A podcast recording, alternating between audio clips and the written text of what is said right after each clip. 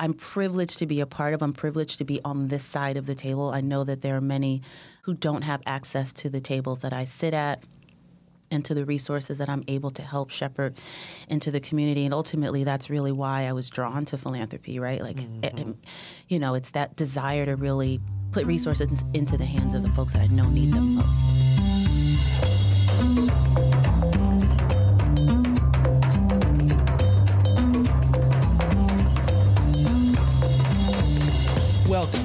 I'm Marissa De Salles, and I'm your host for What If, a podcast exploring the nonprofit sector.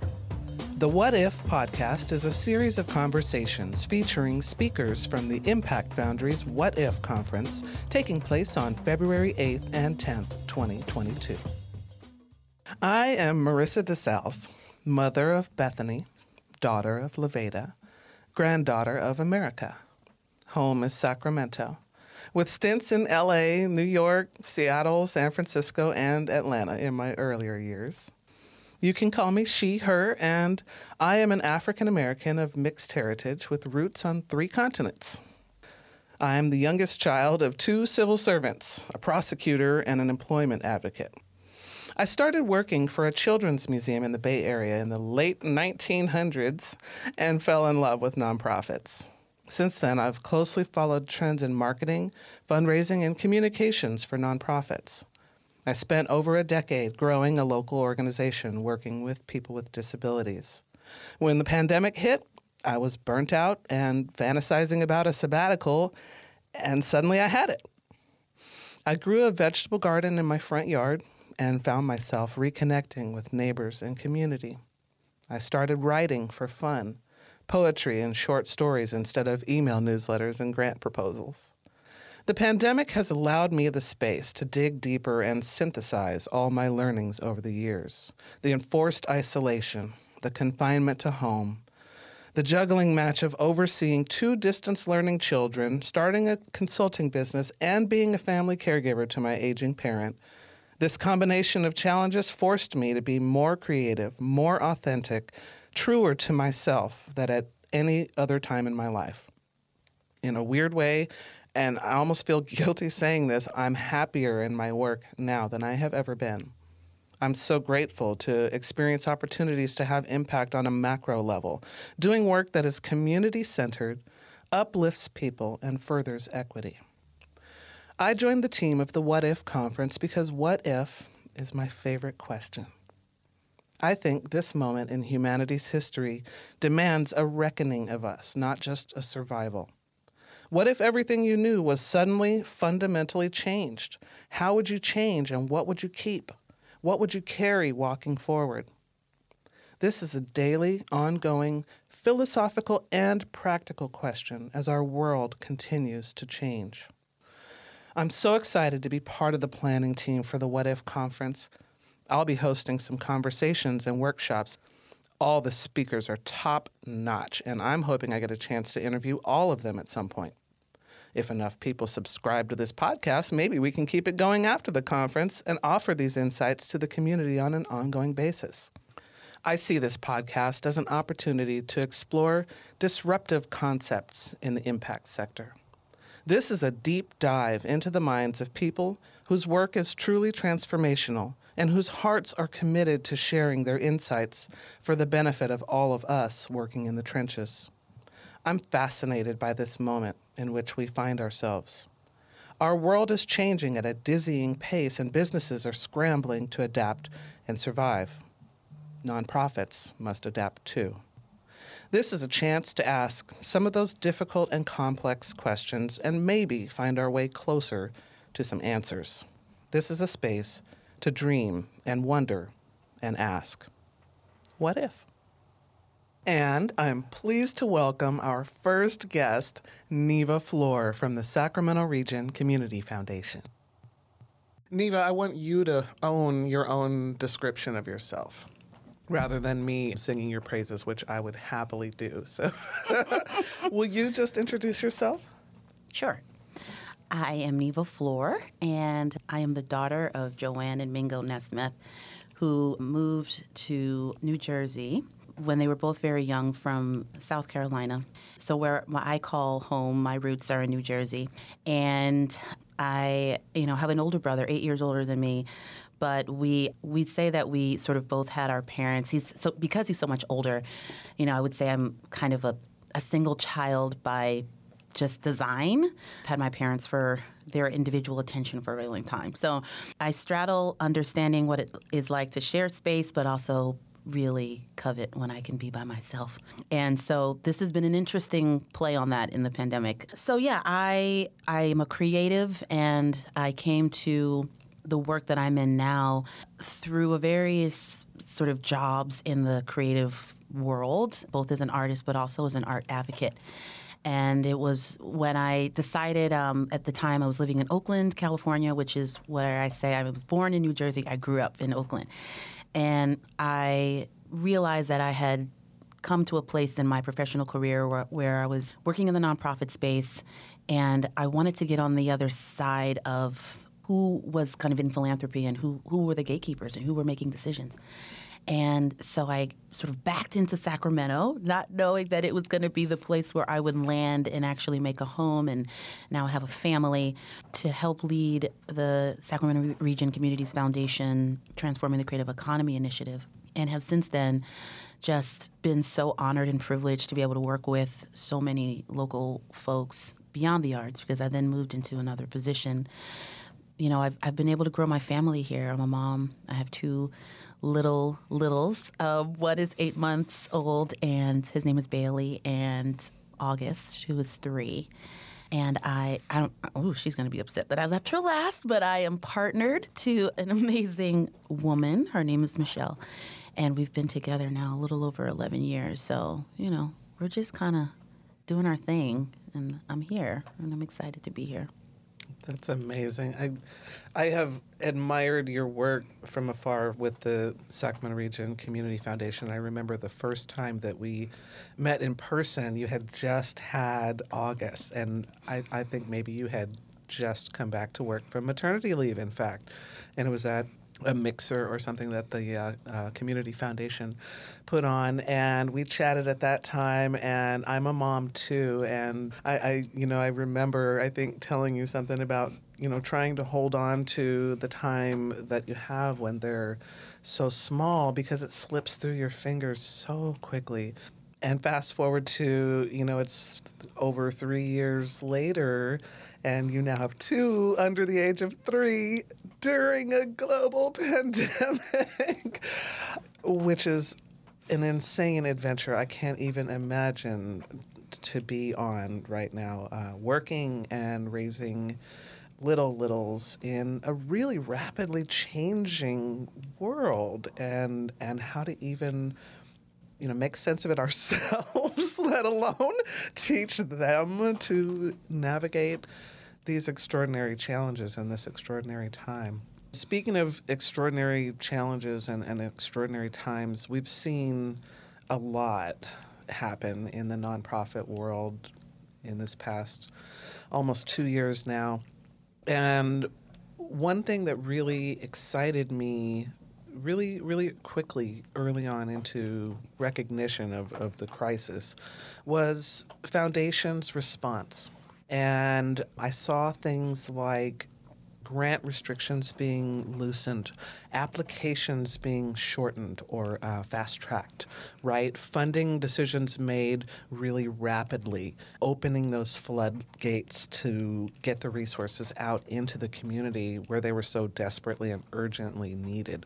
And I think a lot of us in the nonprofit world you know, we're delighted to see that kind of agility from a sector that, you know, maybe isn't necessarily known first it. for its agility.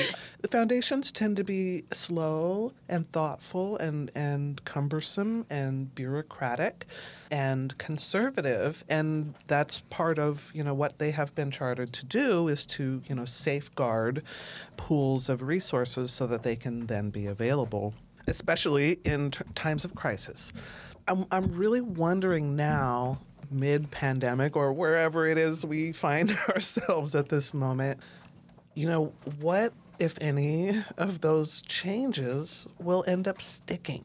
And I'm just curious because you sit on the other side of the table in the world of grant makers and fund givers. And I'm really interested to hear what your perspective is on, on these changes.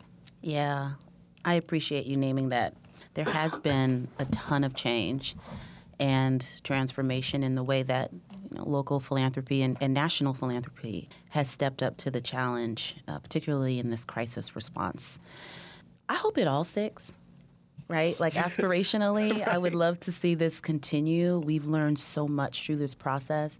So many difficult conversations got fast tracked because of the pandemic, right? We just didn't have the time. Right. And what I what I love, I think above all, and you named so many things that are silver lining changes that have happened because of the pandemic. As you said, you know, decreased barriers to accessing resources, getting dollars out of the door and into the hands of folks that need them more quickly, looking at more aligned partnership, lifting up the voices of local agents and actors who really are closest to the challenges and are more adapt, apt to really come up with the solutions to those challenges. What for me was most transformational about this that I'd love to see continue is really the belief. Hmm.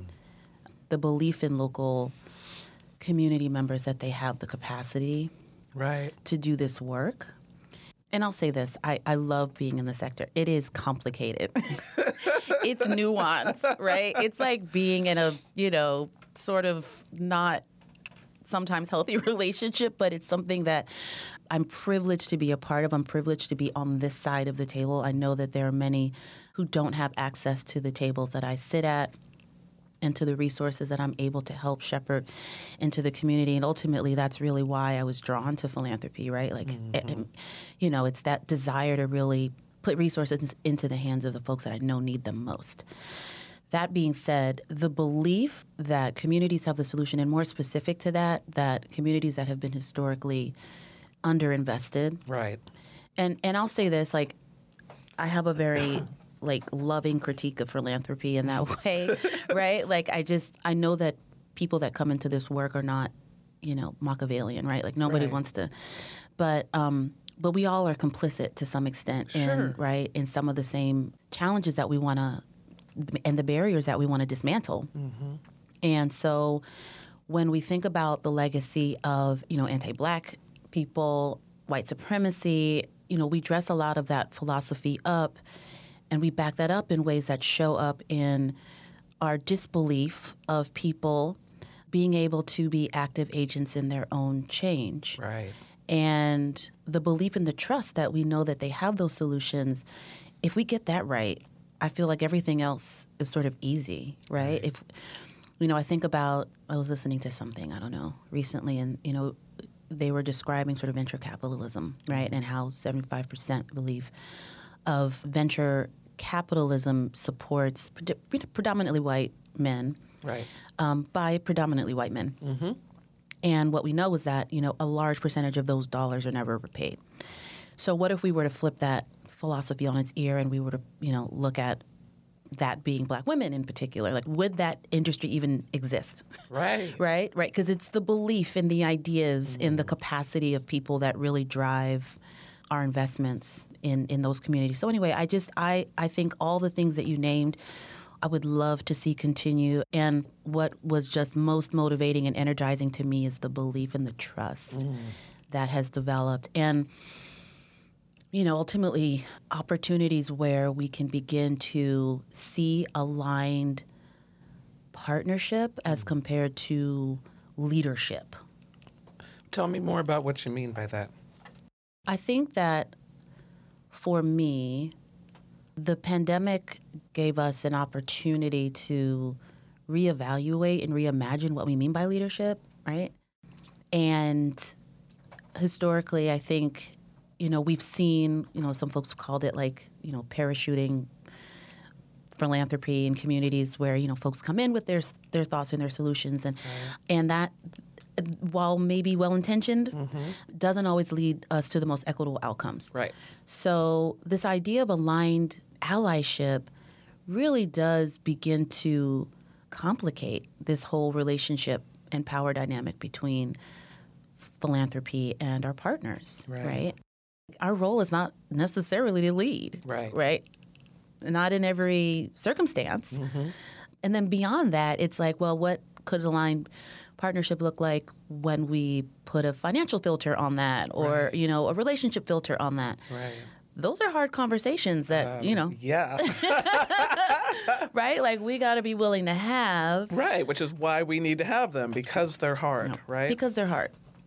They're hard. And yeah, so I think that is what kind of like keeps me up at night mm. is like am I a worthy ally- am, am I a worthy ally in this moment?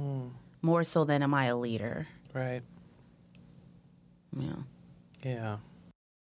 So, a part of this series, uh, we want to be looking at things that are happening now and things that are on the horizon, and also imagining some things that could be, right? So, kind of going from what is to what's new to what's next to what if. So, what's now? Let's talk a little bit about donor advised funds. Now, these are uh, the financial vehicle that folks can use to distribute some of their resources to nonprofit folks. And they offer a tax advantage that is very attractive for people to take advantage of. And donor advised funds were in the news lately around some um, proposed legislation. And so, can you just talk a little bit about what donor advised funds, or DAFs for short, are? Because I know that the foundation works extensively with folks that ask the foundation to basically steward their funds through these vehicles. Um, can you just explain kind of what they are and how they work? Yeah.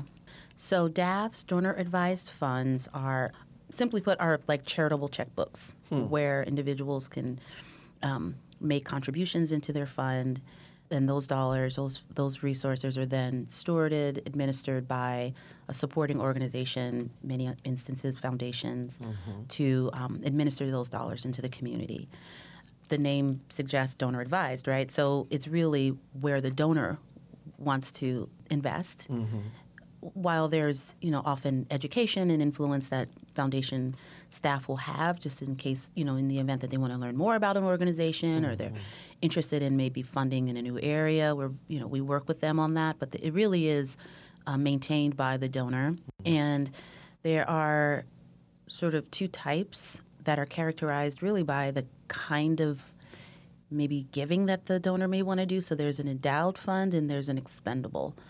And the expendable really is characterized by um, someone that may want to have more of an aggressive grant making trajectory. So they really see themselves giving maybe over you know a shorter period of time, maybe one to five years. Right. So they want to get those dollars out relatively quickly, versus someone that might open endowed fund, which is really where they they want to see maybe a, a longer term giving trajectory.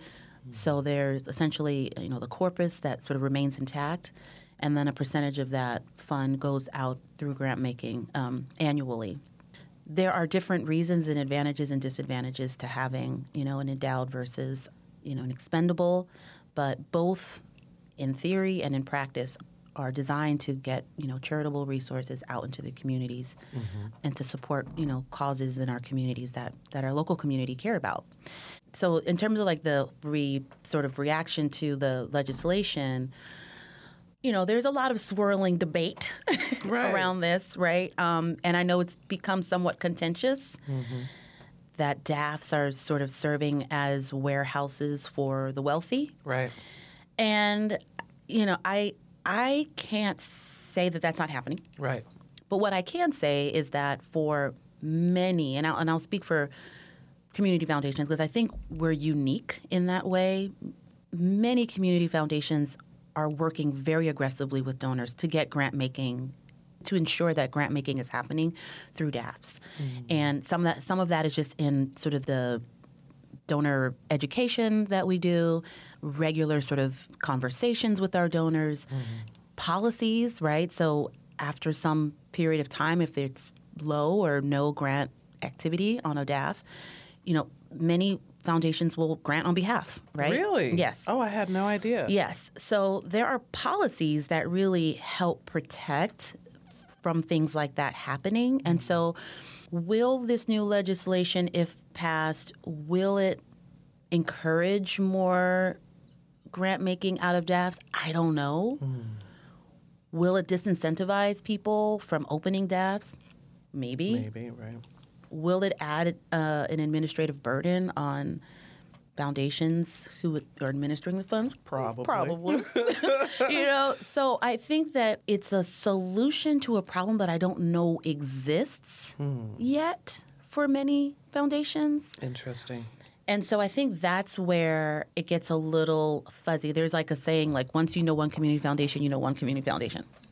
Right? I like right? that. like no one works the same, Oh, wow. right? And so I just I feel like a sweeping legislation doesn't necessarily get at maybe the intent Right. behind what it's trying to do, which I think is a good conversation to have. Well, for sure, sure. right. I mean, there's some estimates, um, 132 trillion, like a bajillion dollars is sitting around tied up in DAFs that could be theoretically on the streets having an impact, right? And that's what critics, you know, problem is. It is that it's it can be, particularly in the hands of like private family foundations, not so much like community foundations. It's kind of important to understand the difference. Mm-hmm. You know, the folks can set this chunk of money into a private little vehicle, name mm-hmm. their family members as the board members, pay the family members out of the money of the and right, and it's that's kind of obscene, right? Obviously, that's not the spirit of why DAFs were designed. Yeah. So there is some potential for misuse, shall we say, of that financial vehicle, which I suppose if you think about it, any financial vehicle has the potential inherently for abuse. For abuse, absolutely. And I think that the question of like now versus later, I mean, I think that there are advantages. So, kind of getting back to like what's important to me most when I think about this conversation is maybe less about whether DAFs should exist or not exist. To me, it's like, what are we doing this for? Right. right? Because I think, you know, I, I have little doubt that in 50 years philanthropy will, you know, not be here. I think philanthropy will be here, hmm. right? So, but if we were to think about these mechanisms, strategies, you know, there are definitely strategies related to long-term investment that are of high value, mm-hmm. particularly when we start looking at it through an equity lens. Right. So, having a longer term investment in on the ground strategies that really help build up the capacity of local organizations and local residents to build opportunities for self sufficiency, for mm-hmm. economic and social empowerment. I'm all here for it. Right. Right. Like if an endowment could help us do that, Right. yes and yes, right? If there, when we think about like getting back to the pandemic, when we saw how critical it was, because I know some statistics suggest that, you know, with in 2020 that grant making out of DAFs nationally exploded, right? Right. Because of the pandemic. So when we think about particularly as you know government sort of struggled in the mm-hmm, beginning to get mm-hmm. money into re, you know communities those unrestricted dollars mm-hmm. to help local nonprofits pivot and respond absolutely critical right, Right, and right. and that flexibility can be really valuable even when as we said earlier foundation traditional foundation giving maybe not so flexible Right. maybe not so responsive. Mm-hmm. So i think just getting us closer to that conversation of like what are we doing it for? And are we actually building towards a more equitable future? Utilizing these mechanisms is an exciting conversation to have. It is. You know, in fact, I was talking with somebody at a local nonprofit lately, and she had a donor who was planning to sell her house, and she wanted the sale of her house to benefit this org. And she also wanted it to be used to further social justice, right? And so this ED was grappling in her head about how do I help her structure this gift in a way that honors her intent, gives her the, you know, there is a tax benefit to this donor, and doesn't keep perpetuating harms, furthers my personal goals of social justice and equity, right? Um, and it's it's a it's a tough question. I wasn't able to answer it for her. I don't think I still am, but I'm going to keep asking. Keep yeah. yeah, I do think that kind of creative, both case making but creative solution, right, is sense making. I don't know if that makes sense, but you know that that all is a part of it. And you know, I'm learning every day, to be quite honest, about um, you know how to better align investment and an opportunity, and that gets back to like what's philanthropy's role in being an allied partner versus an, a leader, right? Right. But the conversation in and of itself is a useful one that that I think we should continue to have. Mm. I have cautious suspicion about federal over, overregulation. Right. So, you know, that being said, yeah, I, I want to see the conversation continue. And I think that the closer we get to ensuring that what we're really talking about is equity and acknowledging the historic legacy of wealth generation in this country, mm-hmm. it's kind of a both and, Right. right? It's an and also. Right. So I appreciate the debate. I appreciate the conversation. And to your point, I think, you know, there's there's a lot of room for deep thinking around this. Mm-hmm. I just know that where I sit, you know, we have very motivated donors in our region, which we're really excited about, right. you know, and part of what makes Big Day of Giving, for example, My favorite your day of the favorite year. day of the ah, year. I. Day of giving. We let me tell you, like Marissa is like, if I could just bottle Big Day up and just like take it with me everywhere. I always go back to really your motivating panel or motivating workshop last year with the, the boot camp. First of all, that went viral. Like everyone loves that, and like we're just like constantly like I, I, I like wrote down all your like I was like, oh my god, that's a hashtag, that's a quote. Um, I love that because you brought such clarity to what felt like such an uneasy time, and it was such an empowering place to be in. Just like hearing how you summed it all up in that way, but the engine behind that program is individual donors, Right. Right That's why right? Like that's the power of that, and particularly in a region like ours where we don't have big philanthropy. Right. Individual giving is so so so key. Yeah. Those unrestricted dollars, so so so so key. So you know, I have, I hold all of those things Right. as we're thinking about all of this, and I would hate to see anything get in the way of, of folks being able to you know contribute in big and small ways to the community that they love. Right. So it's a big conversation. Like Yeah. it's not. I guess it's not easy. Right. There's no like easy solution, but If it was, we'd all be out We- of work right now. we would all you be out of work, right? Which I mean, would probably like we want to work ourselves out of Out of a job, right, Ideally, right. just not maybe today. like tomorrow would be okay, just not today. give me like, a little more time. give me a Just- minute. Yeah, a little more time.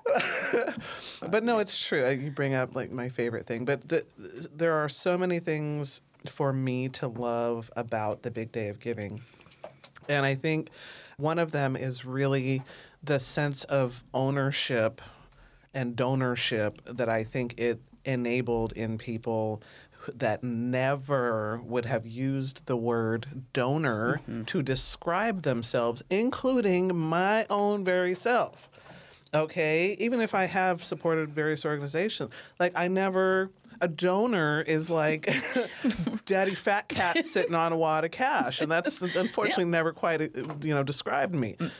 But big day of giving changed that mindset for me and i think for you know how many thousands of donors each year who now i think would like identify with that term mm-hmm. i am a donor. I am an mm-hmm. owner of mm-hmm. this community. I put in because this is me. This is mine. This is my town. That's what i love about big day of giving. And the weird thing is I actually hate Giving Tuesday, and it's like people can come for me for that, but I honestly I can't stand it. I can't Don't stand it, it. and I'll tell you why. Right? First of all, I don't like where it's timed. Like it's an afterthought, like Yeah. Boxing Day after Christmas in England. It's the time to toss the you know crumbs to the poor after you've had your feast. You give them all your leftover crumbs after the shopping and all the buying and consumerism, right? But also my problem with it is it's not it's it's too amorphous. Yeah. It's floating around up in the air. It's not tied to me, my community. Even though my local orgs that I know ask on that day, I don't give on that day. No. I don't give at all on that day. I don't. and Doesn't quite make sense, I right? won't. It doesn't make sense to me. Now Yeah. I will big day of giving. I'm Yeah. like, okay, okay, am I going to add on to my list from last year? Okay, there's room for like two more. Like, okay, oh, I really, really like this one. Or, okay, all right, all right, I'll make room for them on the list. Like, No, that's what that's about to me. It is. It. You're right. I never thought about it that way. Uh, yeah, because I struggle each year. I'm like, when, when is going? To, eh, what? Is, what is that thing again? It's just this Uh, made up thing. It's a weird like, thing. Like who even, owns it? Like where does it go? Yeah, right. It is weird, and I think I love what Big Day of, has become, and and I use the word cautiously, but it does feel it's like a movement. It is. Right? Because people own it Yes. and it's not ours. Right. You know, and I love that. I do too. I love that it's not ours. It is the community's. Well, I think that was a really smart move early on. And I don't know who made that decision at the foundation, but somebody decided this is too big for us to own. Mm-hmm. We're going to have to decentralize it. We're going to um, source talent from within the community Mm-hmm. and ask them to help us deliver the training and mentor the people. Mm-hmm. And we're going to, and that is why it is what it is today. Absolutely. It has taken on its own life Right. and energy. And I, you know, I always get excited at going on other people's socials and being like, oh, who did you give to? And learning about new organizations. Right. And because we're learning all the time as well. Sure. So when we think about like, I always think of Big Day as like the people's philanthropy. Totally. Right? Like Yes. that's that's the people's philanthropy. It really is. That's exciting. Yeah. That's exciting. And yes, I mean, behind the scenes, big up my team, big up the foundation. So much work goes into just the management side of it, but the money part, that's y'all. You know, like that's the community Right. making decisions Yeah. on its own about what it wants to support. And I just think that that's a beautiful, beautiful, um, man. I, it's a, it's a, it's our story. It's our Yeah. song. Yes. That's why it feels that way, Right, right? right. So that's the part of philanthropy that I'd love for us to continue to tap into as a community. Like how do we continue to like build on that model and take the parts of it that work really well and start to find applications for it in other kinds of work. You know, I'm seeing I am seeing more now than ever partnerships with philanthropy and government and you know business and right like we're all coming to the table community folks that are like okay we've been here thank you but um thanks so much um but but are like coming to the table and bringing new ideas and are trying to problem solve things together and i think that kind of collaboration i feel like that's the future of philanthropy I do too. you know Yeah. that's what i'd like At least I hope it is. Yeah. Right? It's kind of like, because why shouldn't it be? why shouldn't it be it's doable we can do it So, Niva, oh my gosh, we have covered so much. I can't even believe it. There's so many more things I have to ask you. Do you think you could possibly come back and talk with us again for a second episode? absolutely anything for you Yay. All right, well, let's come back and talk more because I really want to think about the future of philanthropy and what it means for us.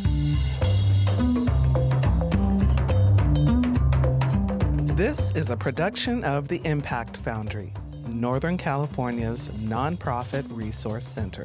If you like what you heard, please subscribe, share, and give us a thumbs up. Be sure to register for the What If Conference taking place on February 8th and 10th, 2022. Available in person and virtually. Early bird registrations are available until December 31st. Register at whatifconference.org.